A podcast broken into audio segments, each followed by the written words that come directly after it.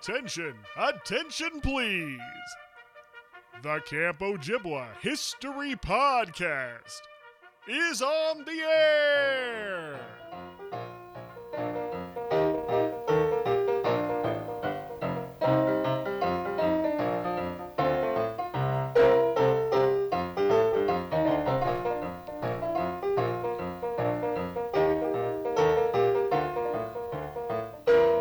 Hello and welcome to the Camp Ojibwa History Podcast. My name is Christopher Thomason. I'm your host for this and many, many more trips down memory lane. The Camp Ojibwa History Podcast is a podcast dedicated to collecting the stories, the history, the memories of Camp Ojibwa for Boys in Eagle River, Wisconsin, founded 1928. This week on the podcast, Tom Dorsch. Tom Dorsch. If you're not familiar with that name, uh, Tom was not at camp for very long, but uh, he had a very memorable impact. Uh, any of the guys who were there during Tom's years will certainly uh, remember his time at Camp Ojibwa. He was an interesting character. You're going to hear all about that. Uh, we get into it.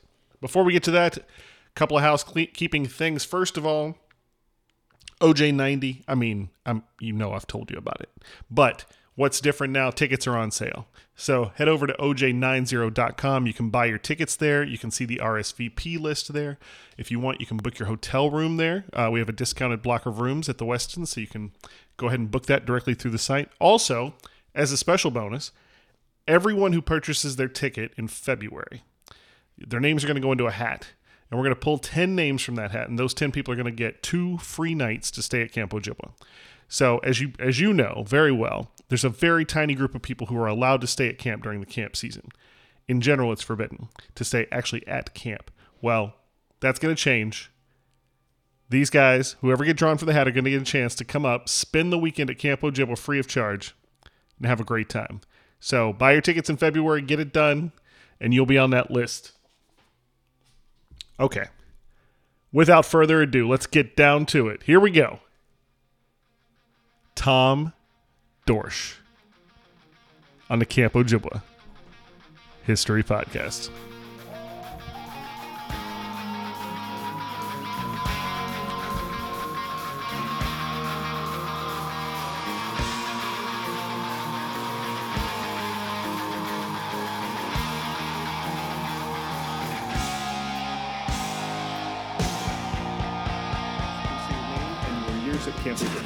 Okay, my name is Tom Dorsch, and I was a, a wilderness guide at Camp Ojibwa probably around 1991 through 95. Nice. And how did you end up at Ojibwa?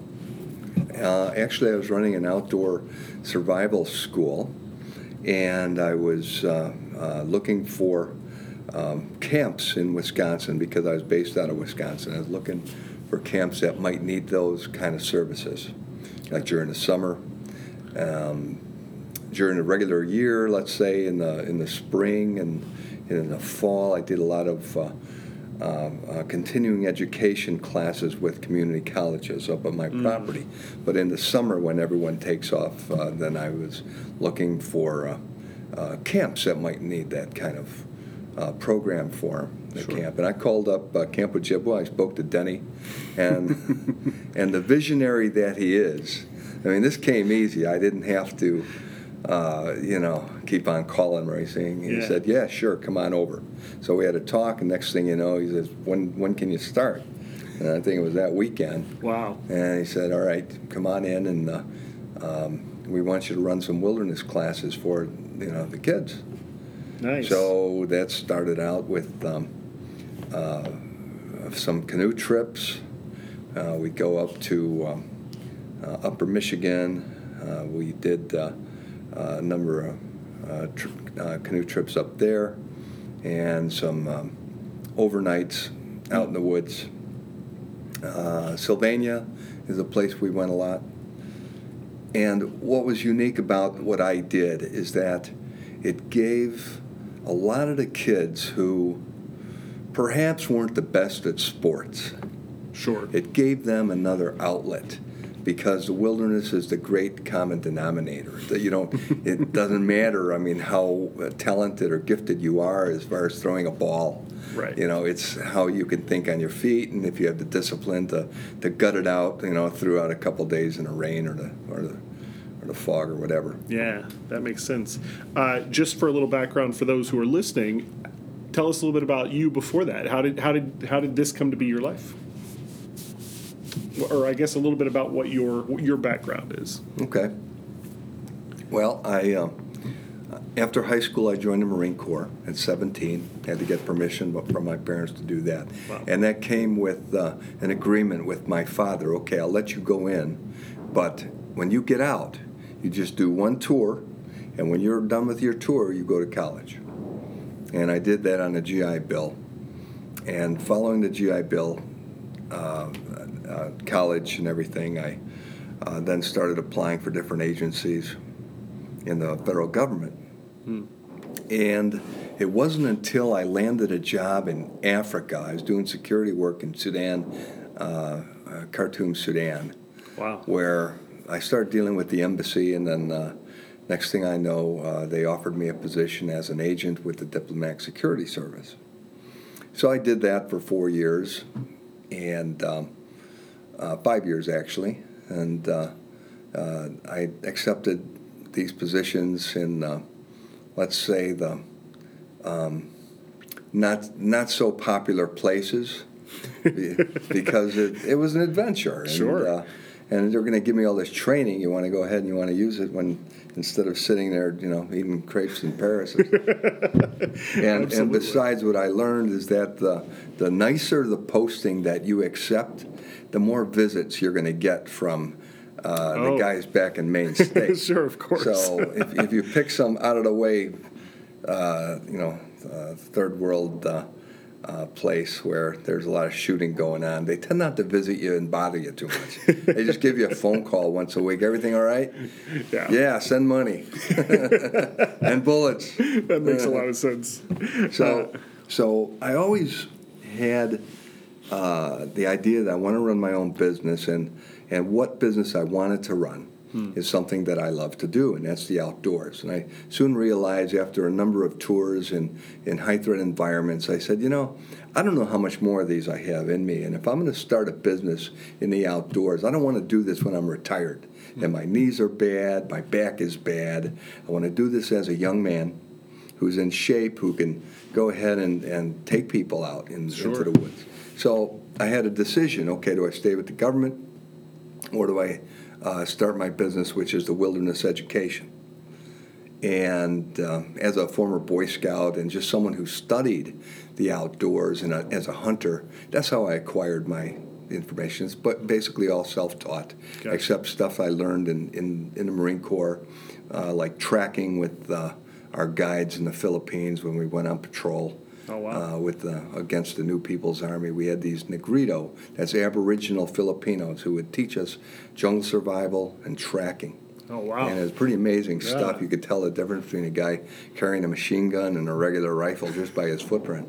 Wow. And that's, when I was hooked. I said, "This is what I really want to do. I think this is something that people in the civilian world would enjoy. You know, learning more about survival in, in the woods and how to take care of themselves and and uh, and take care of their kids. Teach them their teach their kids. More Yeah, importantly, sure. that don't be so scared. I mean, here's how you get water. Here's how you, you can build a shelter, and uh, that way it's not as imposing.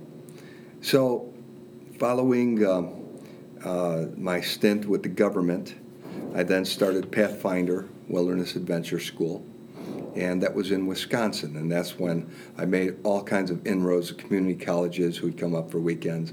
And then I found Denny, who had me come up not just one time.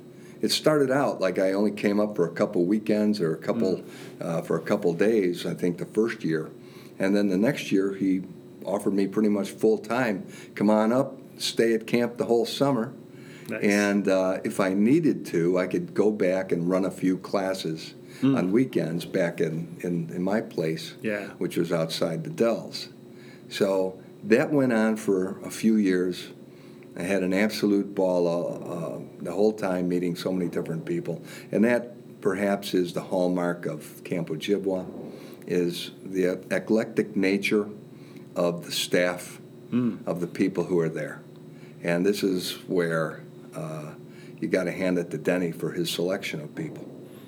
I mean, he didn't just get a, a bunch of North Shore, you know, uh, gym coaches to Right. come on up. Right. That's He- really well put. He yeah. got people from all over the world to expose these kids to people from all over the world, different cultures. In fact, I bonded with a young guy named Glenn Crawford from Belize Sure.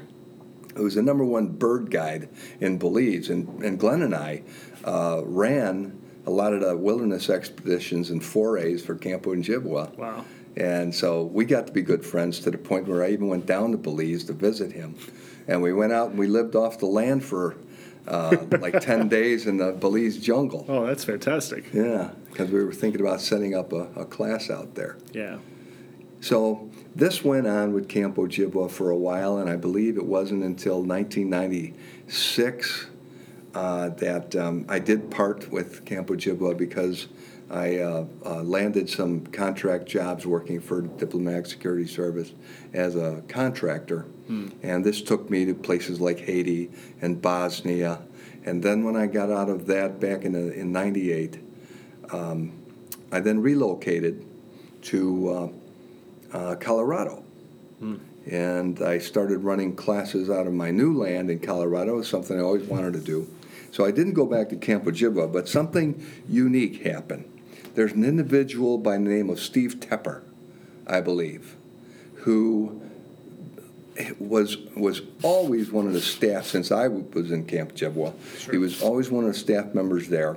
We got along great, and uh, he then started running uh, a camp over in Prescott, Arizona. Oh. And somehow he found out I was out that way. And I get a call from Steve Tepper one time. I don't know how he tracked me down because I lived in a little small little cabin and and I didn't even have a phone. I forget how he finally got me, but then he must have gave him some number that I was using. And Steve uh, said, "Hey, would you want to come down to our camp in Prescott, outside Prescott, and teach some skills there?" Which which I did because I was in Pagosa Springs, Colorado, and that was perhaps a four or five hour drive away. Yeah. So it wasn't that bad. And uh, so I, I did that for uh, uh, a couple summers while I was out west. I spent uh, a couple weeks out there in that camp. I can't remember the name of it, but it's outside Prescott, beautiful place. And it was set up um, pretty much like Camp Ojibwa. Uh, they did have uh, uh, the whole sports thing, but they, they embraced the whole wilderness aspect too. Yeah. So I was able to take the kids out on, on hikes, and we played, you know, capture the flag at night, and taught them land navigation and tracking skills and and uh, survival, and uh, it was all in all, it's just a great experience. Yeah. Uh, another another thing we did over at Camp Ojibwa, getting back, a good friend of mine served as I got him a job uh, by talking to Denny. I got him a job as the maintenance man there, and he still might be doing maintenance there. His name is Jim Hansen. Oh, sure. Absolutely. And uh, so Jim and I were hunting buddies who, when I started working at camp, we started going up there, and then Denny, and Denny asked us, hey, can you guys uh, do some roofing? Yeah, we did roofing. And then uh, we roofed all the cabins. And um, after that, uh, we talked to Denny and said, hey, you ever think of having an obstacle course or a climbing tower? And he said, sure, that sounds great. So we built Camp Ojibwa's first climbing tower Wow. and rappelling tower that was only like 24 feet high. Sure. But it was a good starter. I mean, I, I know now they have like a 40 foot tower there. yeah. That's absolutely beautiful. But, you know, back then, I think in the early 90s, 92 or something, we're on a little more of a budget. Right. So we, we built a, a little climbing tower and we built an obstacle course through the woods. It was like a circuit course where the kids can run. Yeah. So that's that might still be there. When I, uh, it's most of it's gone. When I started, I started in 2000, and when I started, uh, it was still there, and it was it was just kind of not getting used as much anymore. Like it was, like Mayan ruins out there. Exactly, jungle. exactly. the shine had started to come off of, but it was still a very popular place for uh, staff, I think, to go with uh, their lady friends after after Yeah. dark. So Yeah, that in worked the, out. in the, up in the tower. yeah, and then the swamp, the little uh, rope cross over the Yeah. swamp, that never got old. Kids, I mean, even after uh, the, the big wall was built and everything else, kids still love the swamp. Oh yeah, for whatever yeah, the, reason. the rope crossover. this. Nice. Um, yeah, because you know uh, a lot of the kids don't love the overnight trips and stuff like that. But I hear over and over, especially from guys t- who were during this time, you know, there was a time period where the wilderness program was a whole different thing. We've had, I mean, we've had experienced guys with different things. Like Tamir Rotman may have started while you were there, and, and he's he went on to do a lot of the um, sort of canoe trips and the overnighters in that way. Um, wasn't so much sort of survival training side of things, more of just you know like to be in a boat all night long and sleep in a tent, that kind of a thing. Um, but there is a uh, a different way those guys talk about that experience. I mean, it really your impact at camp was very notable, especially to this whole sort of generation of guys who were there as campers and staff in the early '90s. So. There's a lot of love for you out there. I've heard tons of rumors over the years. I've heard stories, you know, about this ghost that that slept on the cabin three trail. yeah, we, we slept on the slept on the trail underneath a piece of plastic when it was one of those good summer rains, and uh, that's that's where I stayed until Denny finally came over there with a flashlight one night in a in a rain slicker and said, "Hey, you could stay in the cabin if you want." I said, "Really? okay." Most guys get room and board. You just got, you know, a piece of plastic. But uh, fantastic. uh, there, were, there were two memorable nights over at uh, at camp. I mean, we had so many of them, but two that I remember is that I worked with um, a young a young guy. Uh, he was a former Israeli commando, and I needed his discipline to pull off one of the greatest uh, pranks in in camp history, and that was when I got like hundred kids around the fire at the main uh, fire ring, Sure. uh, the elders council fire ring, whatever, and I buried this this young man, the commando, in a bunch of leaves, right next to the fire. I mean, it wasn't going to start on fire. It was, you know, and I covered it with some dirt, so it looked like it was part of the earth. And then I instructed him now, do not move a muscle until the punchline. Okay? Like when the stars are in alignment as they are, just like uh, the night tonight. And then I pause and I would say, but we don't really believe in any of this anyway, now do we? Pause. And then that was his punchline to jump out as old Lodgkins, the Indian who lost his uh, his head in some some massacre 200 years ago, and the ghost is looking for his head. And we, we made him up with a blanket, and so he was headless and everything. And I've never seen kids scramble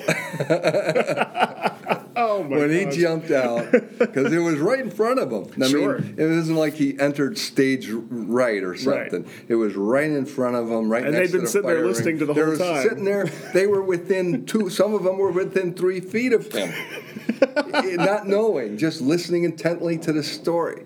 And then, boom, he jumped out and threw a handful of leaves, and everyone just roared. So, so we really had a, a good dramatic time over there. Now, one of the more calm nights that I remember, one of the more uh, most tranquil nights that I've used this uh, this this trick with other canoe trips, is that we were up in Sylvania, and uh, we did a night canoe on the lake. And what we did, we got uh, all the canoes. There must have been four or five of them together. We lashed them together, and then the kids got in and we steered out and i was able to just use i was in the, the stern of one canoe on the end and i was able to turn the whole flotilla uh, in whatever direction i wanted just by, by paddling. And the reason why we went out there so we could look at the stars.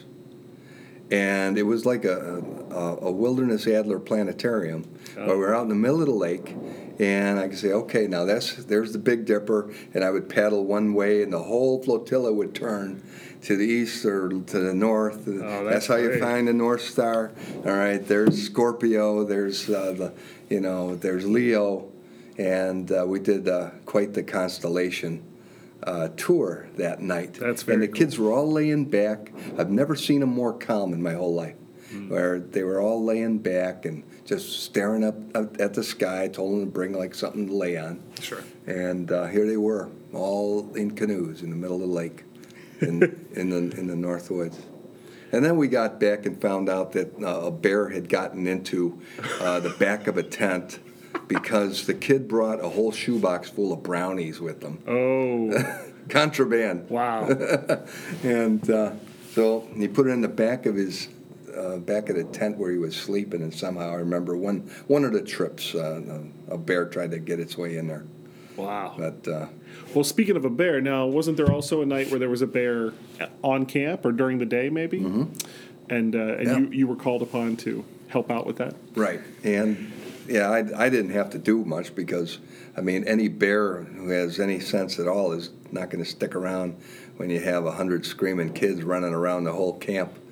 So he he got out of there real quick, but he was sighted uh, in the afternoon, I believe, and um, and it was around camp, and uh, uh, we all went looking for it and trying to keep the little kids inside, but you know their curiosity was big. Everyone everyone's brave because there's a hundred kids around, so they Right, figure, well, the chances are of him getting me is like ninety to one. I just have to run faster than this guy. one. so, so they're not that that takes the fear out of it, Yeah. you know. So yeah, I remember that. That was a good time. But, That's fun. But there's a, a bunch of amazing people who went there. then there was old old Martin, Sure. Martin the maintenance man. I don't know if he's around anymore. Uh, he's not. He passed away in the early 2000s. Um, I I think his last year at work. I mean, Yeah. at that point it was just coffee drinking mostly, but uh, was maybe my first year. So I'd met him, but just briefly, and then Yeah. uh, he was a piece of work. Well, he was. Yeah, he had a real gruff exterior until you got to know him. It took took me like three years for before he warmed up to me, and I was an adult. but uh, but I I remember him uh, and some of the other uh, uh, counselors. We used to have fun uh, imitating Martin because he had that distinct northern Wisconsin. Uh, inflection that you can't repeat. You don't hear this kind of talk in around Chicago. Like if if if a kid would come around his shop, you would you would hear something like this: "What the heck do you think you're doing in there?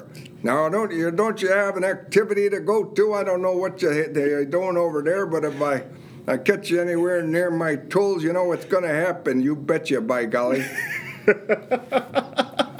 so, so that's that's Martin in a nutshell. yeah. Yeah.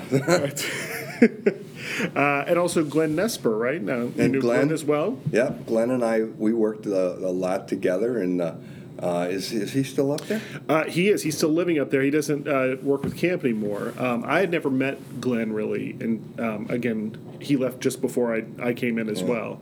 Um, and then they do a men's program, a men's basketball league up at camp now, Yeah. and so he'll usually come around during that weekend just to say hi and catch up with guys and stuff. yeah, I know he loved he lived on site with his family for a while, and uh, yeah, he was uh, the head sport guy. Anything sport was Glenn, Yeah.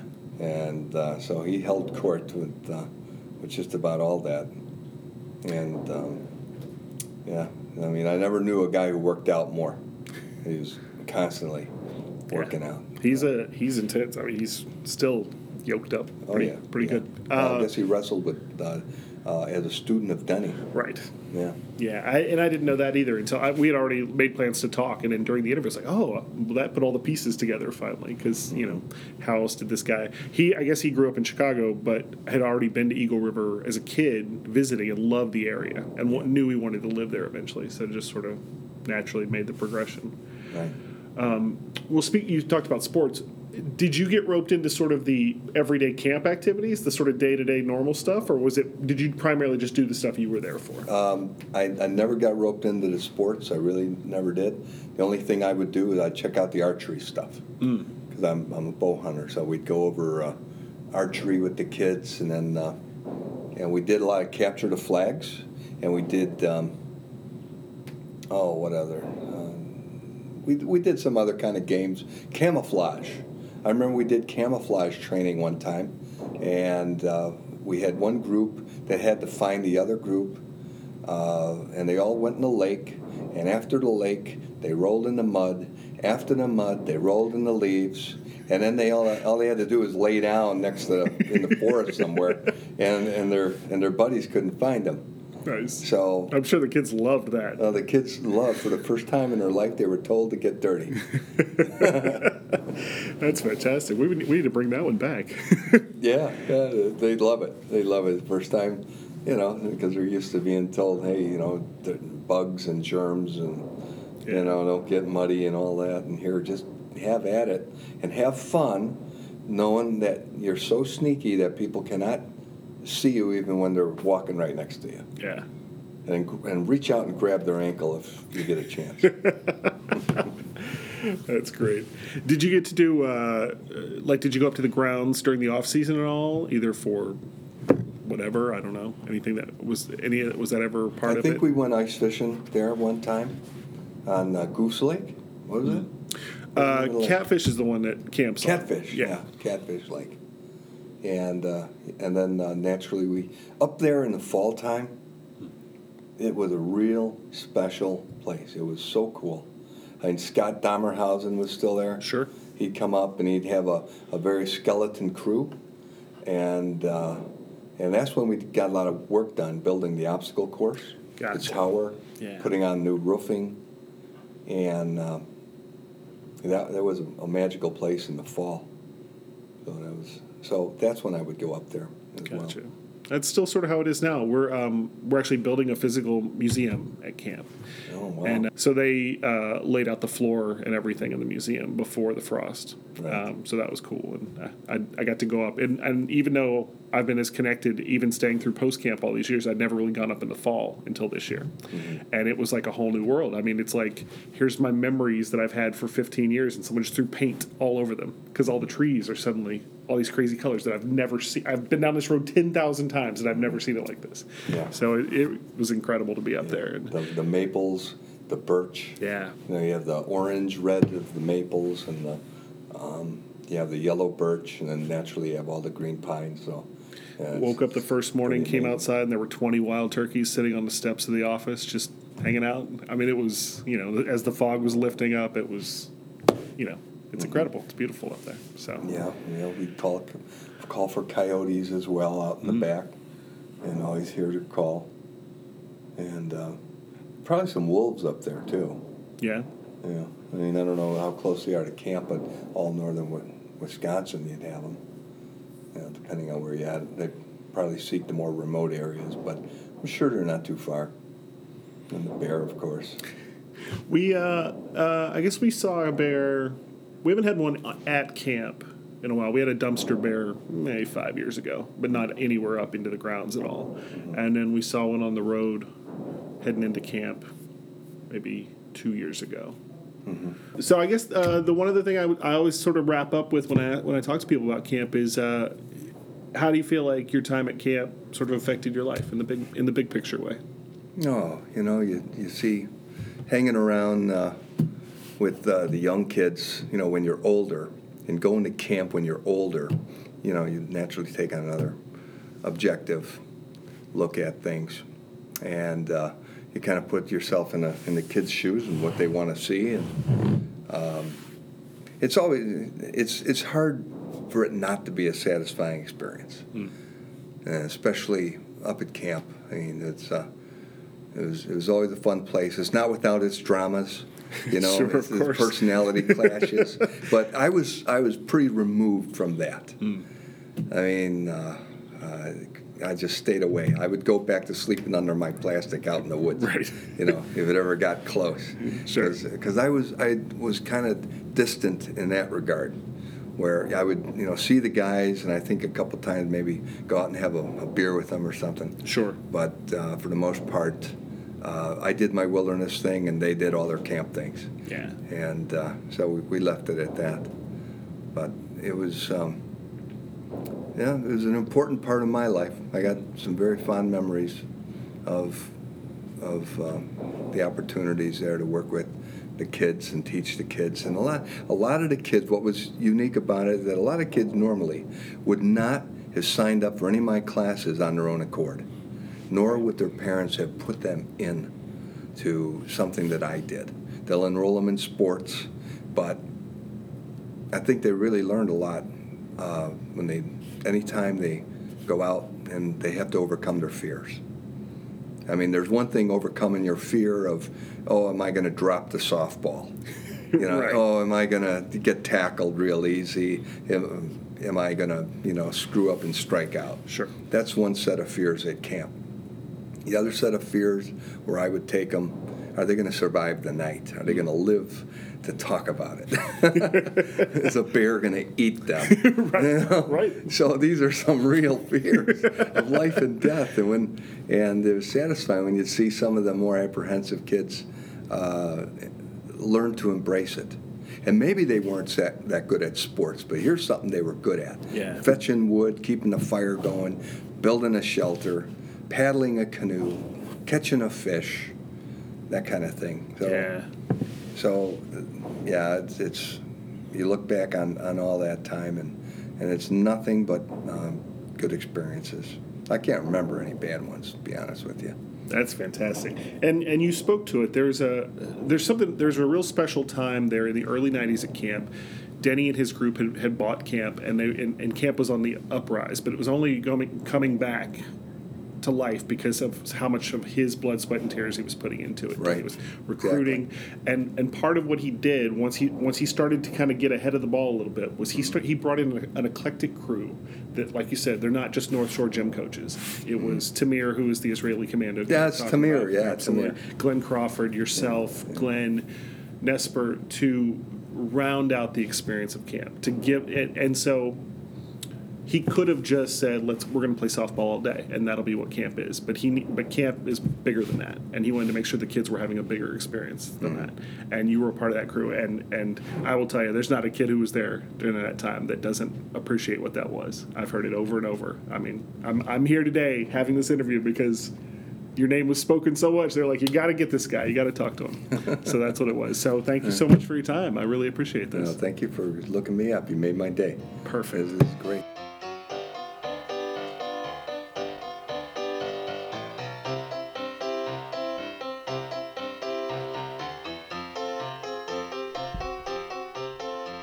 Okay, that is it. Another one in the books. Tom Dorsch, right there. Uh, fantastic stories. Amazing life. Uh, a couple of things to add to what he had to say. Number one, if you heard some noises in the background during our interview, it's because I was interviewing Tom where he runs a, uh shooting range. A place. It's lovely. You can go and you can you can pay either to to shoot a certain type of gun, or you can just pay by the hour and shoot all the guns you want, all kinds of different guns. So you can find him out in uh, Crystal Lake doing that. Also, uh, even though he was not crass enough to do this, I will be on his behalf. Tom wrote a few books, and so if you want to check those out, go to uh, whereangelsdarebooks.com and I put a link on the podcast site as well. You'll be able to click through and check that out. But uh, check out his books, and if they appeal to you, buy a copy. Doesn't hurt, you know. It's hard to write, and uh, when someone does that kind of thing, you should support them. So check that out. Tom Dorsch, thanks again. It was incredible. Uh, that's it for this week. Next week, big news, big stuff coming at you. Stay tuned. Cigar time.